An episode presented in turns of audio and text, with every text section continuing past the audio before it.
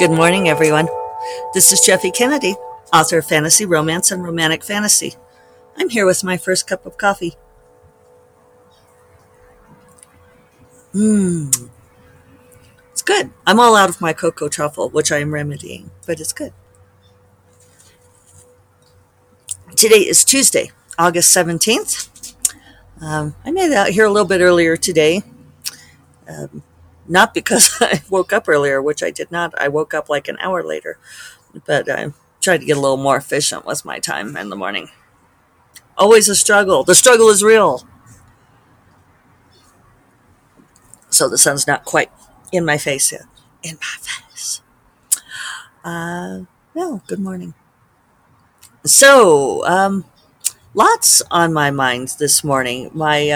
My head is very full of things, At least I'm not full on sneeze attack. My mother texted me later in the day saying, did you ever stop sneezing? I was like, no, I did.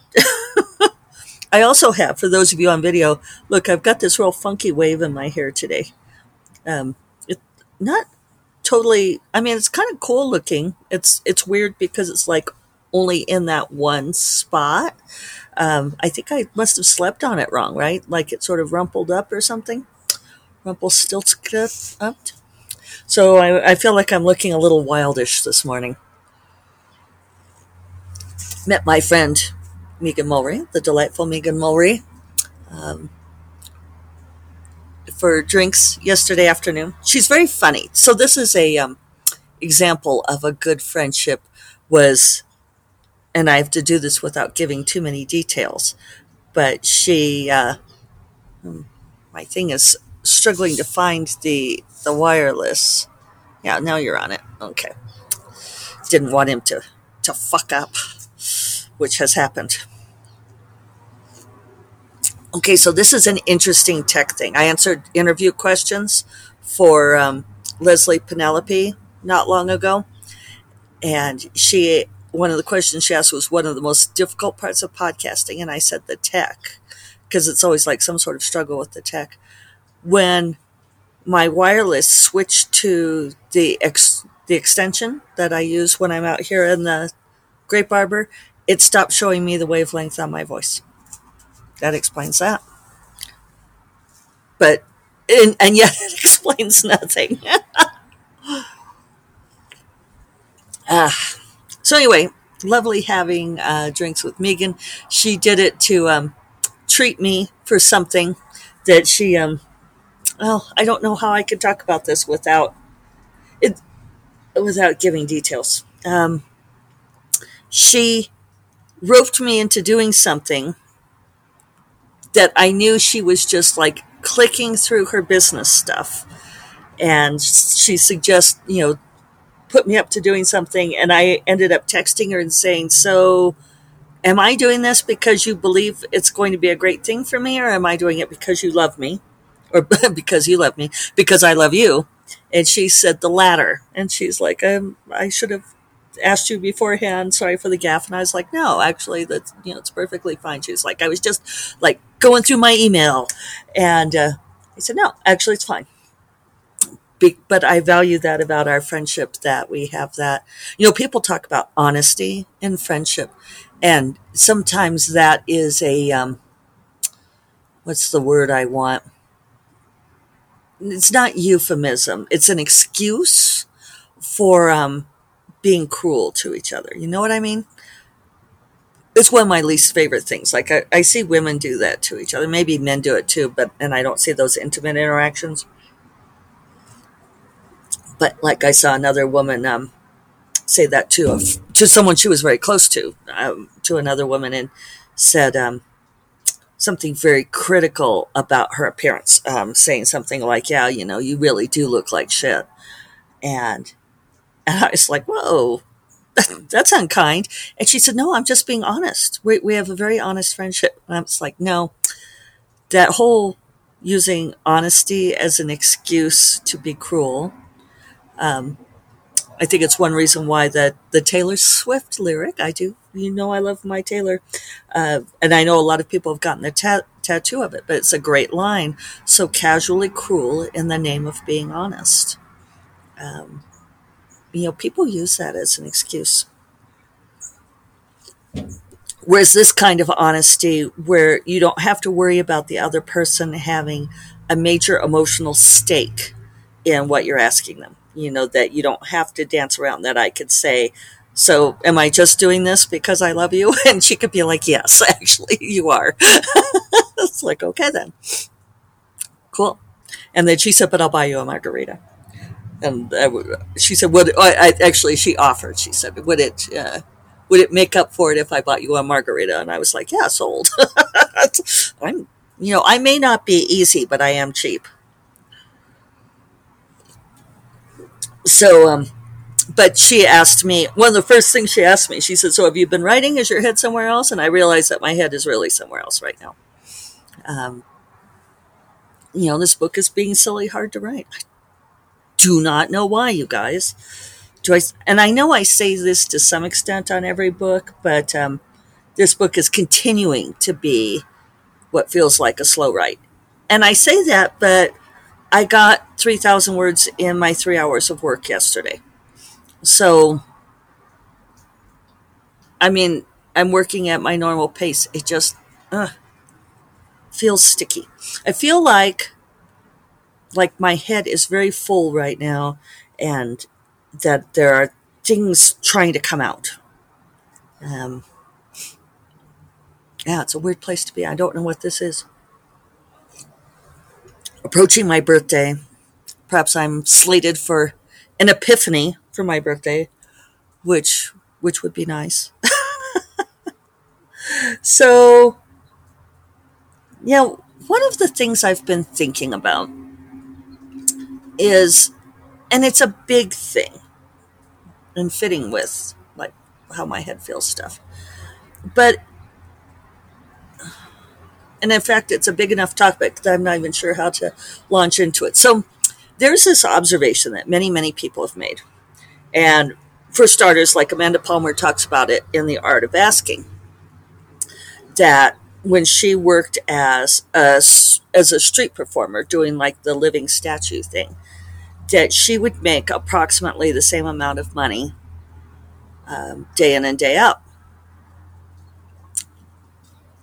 That, even though she was relying entirely on people offering up money to her, that she would be in different places, different kinds of sculptures, different things, that overall she was making pretty much the same amount of money all the time, that it was fairly consistent.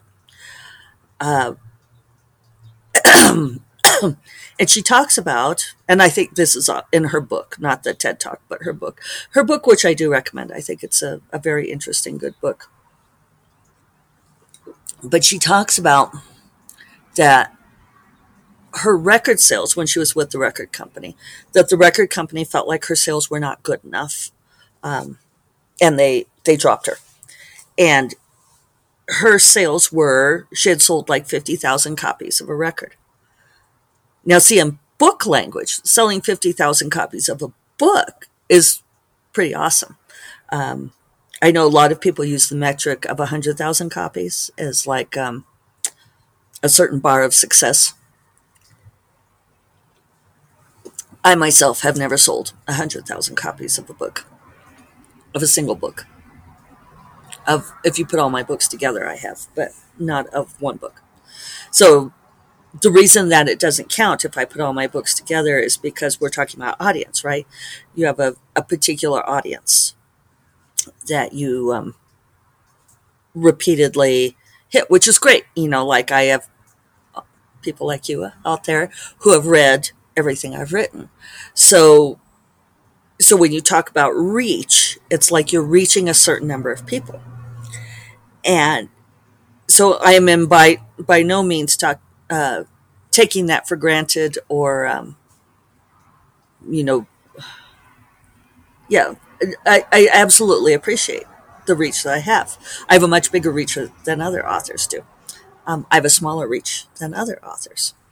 So Amanda Palmer, when she went out on her own and did the Patreon and,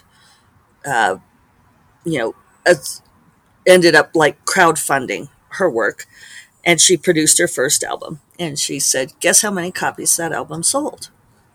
50,000. It was approximately 50,000. So she's like, you know, this is her number. This is her reach.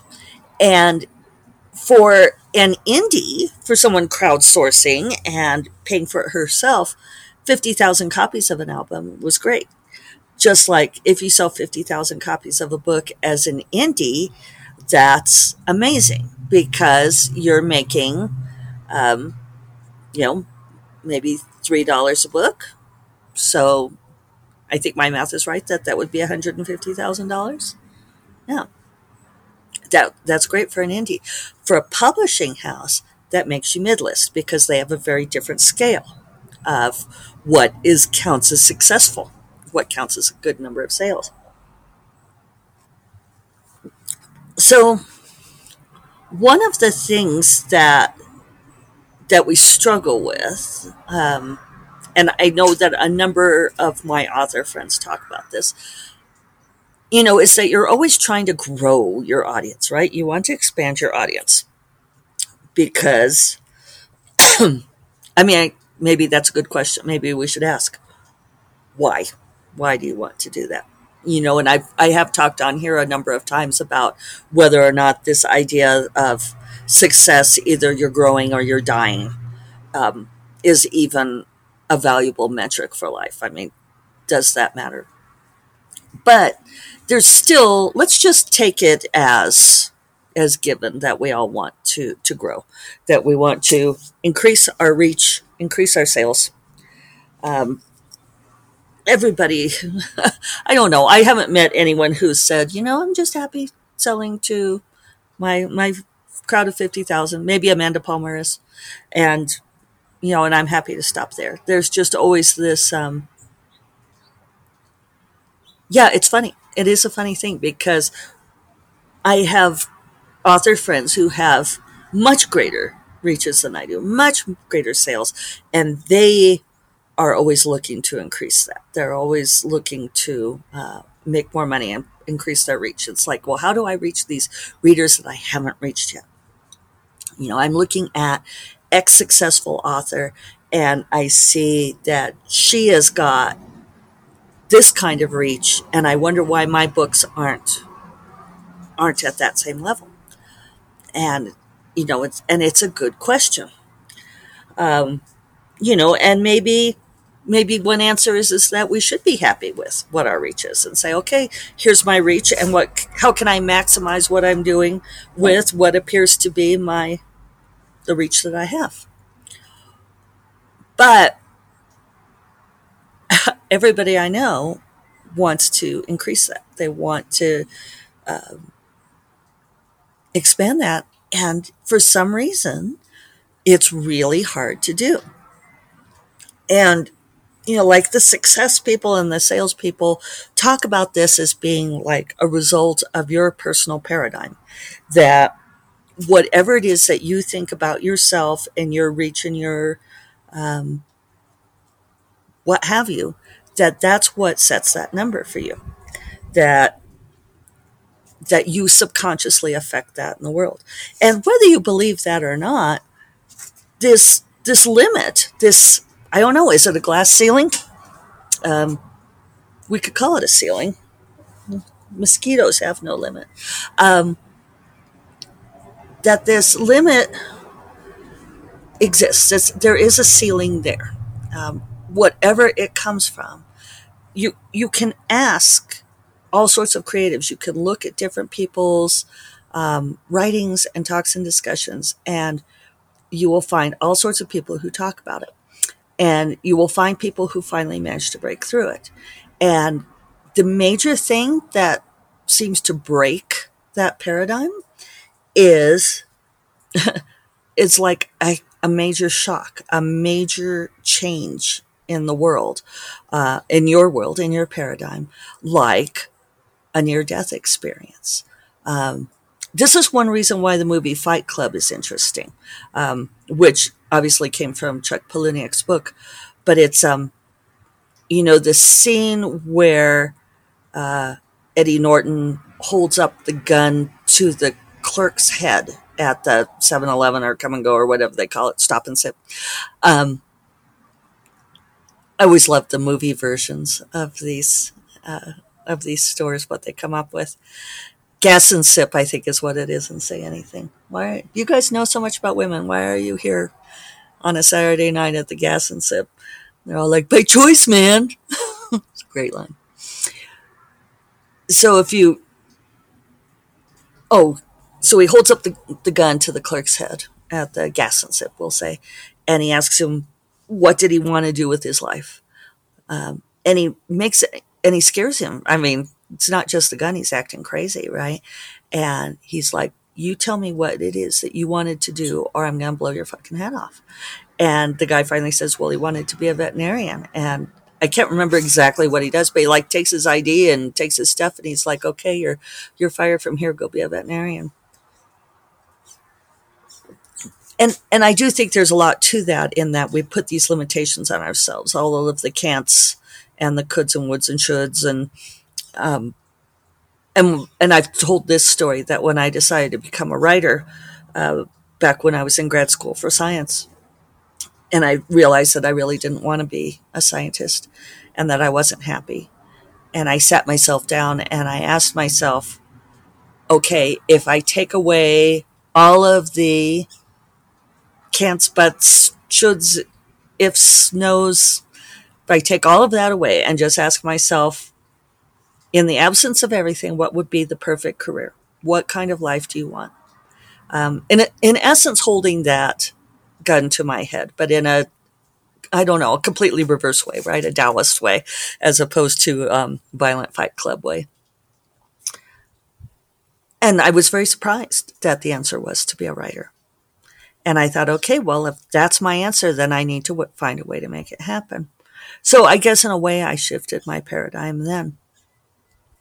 But the question of how do you break yourself out of the paradigm that creates this ceiling, that is so subconsciously created that we don't really even know, where did this number come from? Where did this idea of reach come from? Why is Amanda Palmer's number 50,000? Does anybody know? I mean, she doesn't know. So then how do you change it? And short of hiring someone to put a gun to your head, but then that wouldn't work because you'd know. Can you do it via a Taoist way, by sitting and meditating on it? I don't know.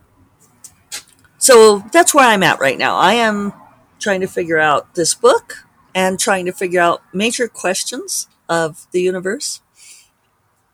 Coming up on my double-digit birthday. I'm not shy about sharing my birthdays, so I'm turning 55 on Sunday, and it feels notable because I was born in 66 and I'm turning 55. So I don't know what that means logically, but well, I kind of know what it means, and I don't know if that's significant. But this feels like, I don't know. It's not a multiple of 7. I believe in the multiple of 7's birthdays, and this one isn't that, but yet it feels pivotal. So I'm going to have to, maybe that's what I need to do. Maybe I need to sit down and take away all of those, the same way that I came up with being a writer is the perfect life. And maybe I need to ruminate on the answer to the question that way. But if you all have thoughts on this, I'm very interested in hearing input on this. I'm very interested in your own experiences and maybe ways that you've managed to shift your own paradigms if you have done something like that. Let me know. I would be really excited for a magic formula if someone out there has got the magic formula. But as with all things, I know that there is no magic formula. So on that note, I will remind you all that First Cup of Coffee is part of the Frolic Media Podcast Network, and you will find more podcasts that you love at frolic.media/podcasts.